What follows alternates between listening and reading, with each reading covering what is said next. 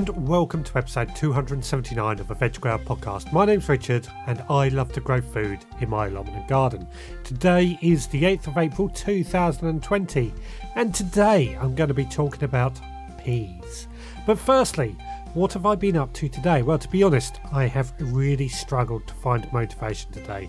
I think this lockdown has finally hit a wall for me today. I must have spent about two hours just trying to sweep the paths or sweep and look, sweep and look was the sort of thing. But it was going to happen. And I think it's important to acknowledge that it will happen. However, later on in the day, I did muster the motivation and tackle a few jobs. One of these tasks was to remove the legs from my old raised planter. Now, this has been in my patio area for quite a while, and over the winter the bottom had rotted away and it was no good to use as a raised planter. So today I removed the legs and then I gave it a lick of wood preservative paint so that I can reuse it as either a cold frame or planter in the garden. While I had my paintbrush out, I decided to paint my spare quail cage. Now, I wanted to get this quail cage ready so I can move some of my quails into this in a, at a later date. After that, I then sowed some Szechuan pepper seeds on the hope that I can grow some Szechuan peppers and therefore have my own supply of peppercorns.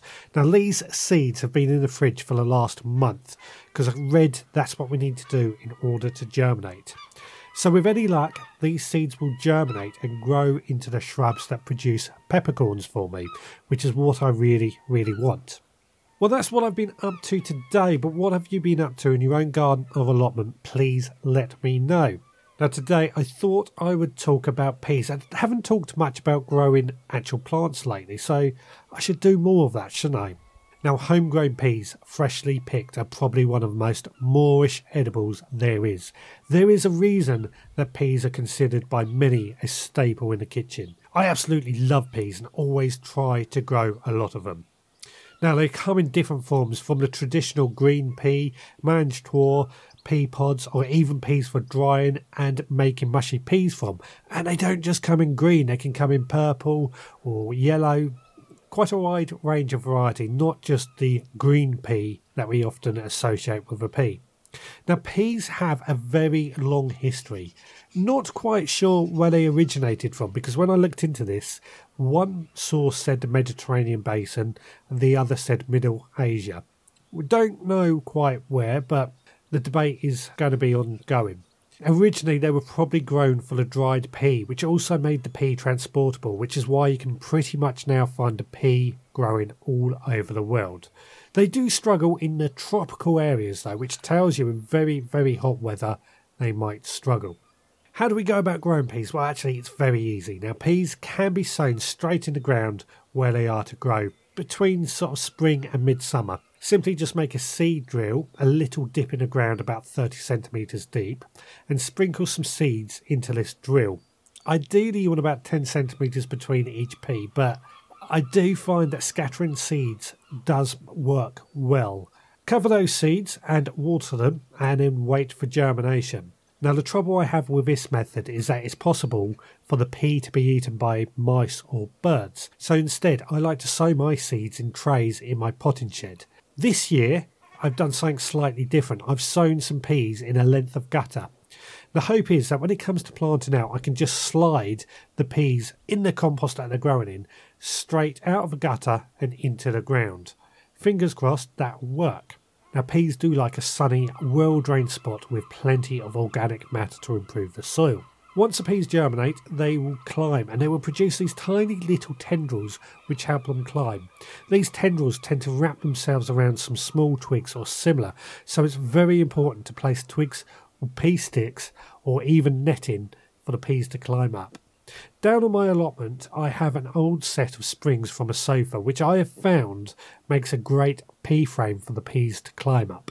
Peas really do need something to climb up, otherwise, they won't produce pea pods. Something to do with the climbing in their genetic makeups tells them to produce pea pods. Now, I do find peas need a lot of water, especially when they're very young, so we always need to make sure we water them regularly. Peas should start producing in about three months after sowing, and they will produce pods with the peas inside, which we want to harvest. We can tell when they're ready to harvest by just sort of gently feeling the pea pod, and when we can feel the peas are swollen inside, it's time to harvest. And it's always best to start harvesting from the bottom because the lower pods are usually the older pods. Now, I tend to just go over each pod and when they're ready, pick them and then keep checking them rather than trying to get them all at the same time. I just pick them when they are ready. Generally speaking, you will have about five or seven peas in each pod, depending on the variety. But the real challenge is actually how to get the peas home without eating them because they're just so, so sweet. Mangetout peas, we want to harvest those peas just as they start to develop in the pod because with those, we pick the whole pod and we eat the whole pod. Very good in Chinese recipes, I find actually.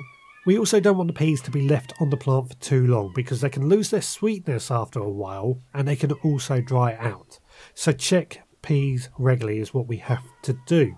However, if you are looking to save some seeds for next year, you might want to leave some to dry out, but I would recommend actually keeping some plants aside for drying out for seed saving for that very reason. And the thing is with peas, like many of these plants, the more you pick, the more they will produce because they're trying to produce their offspring. So if we're picking them, the plant thinks it's not producing its offspring and therefore will go in and produce more. Now, I don't actually get many problems with peas, but I do hear a lot of people get problems with pea moth, which may lay eggs on the plants and therefore the pea pods become infested with maggots. Now, this can be avoided by sowing early or late in the season, other than that, you might want to cover it with some enviromesh or something, but generally speaking, I don't have much problem with it. Now, varieties that I quite like Kelvedon Wonder, Sutton, and Meteor. And that's for your standard green pea, the English pea. I also like a variety called Purple Podded, which give me some really nice purple mangetout peas. And I also like to grow a variety called Marrow for mushy peas. So that's how to grow peas. What about a few facts? Well, the oldest pea was found in Thailand and is believed to be about 3,000 years old. The Romans grew over 37 varieties of peas.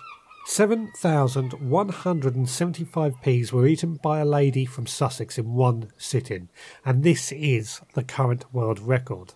Clarence Birdseye first froze peas in 1920, and in 1969 Birdseye produced the first colour TV advert. The UK is the largest producer of peas for freezing, with over 35,000 hectares dedicated to growing peas. So that's it for today. If you have enjoyed this, please let me know. If you have anything to add, please let me know. You can email me, richard at veggrowerpodcast.co.uk. Visit the website and leave a comment at veggrowerpodcast.co.uk, or you can find me on social media. But for today, please take care, and I'll speak to you again next time.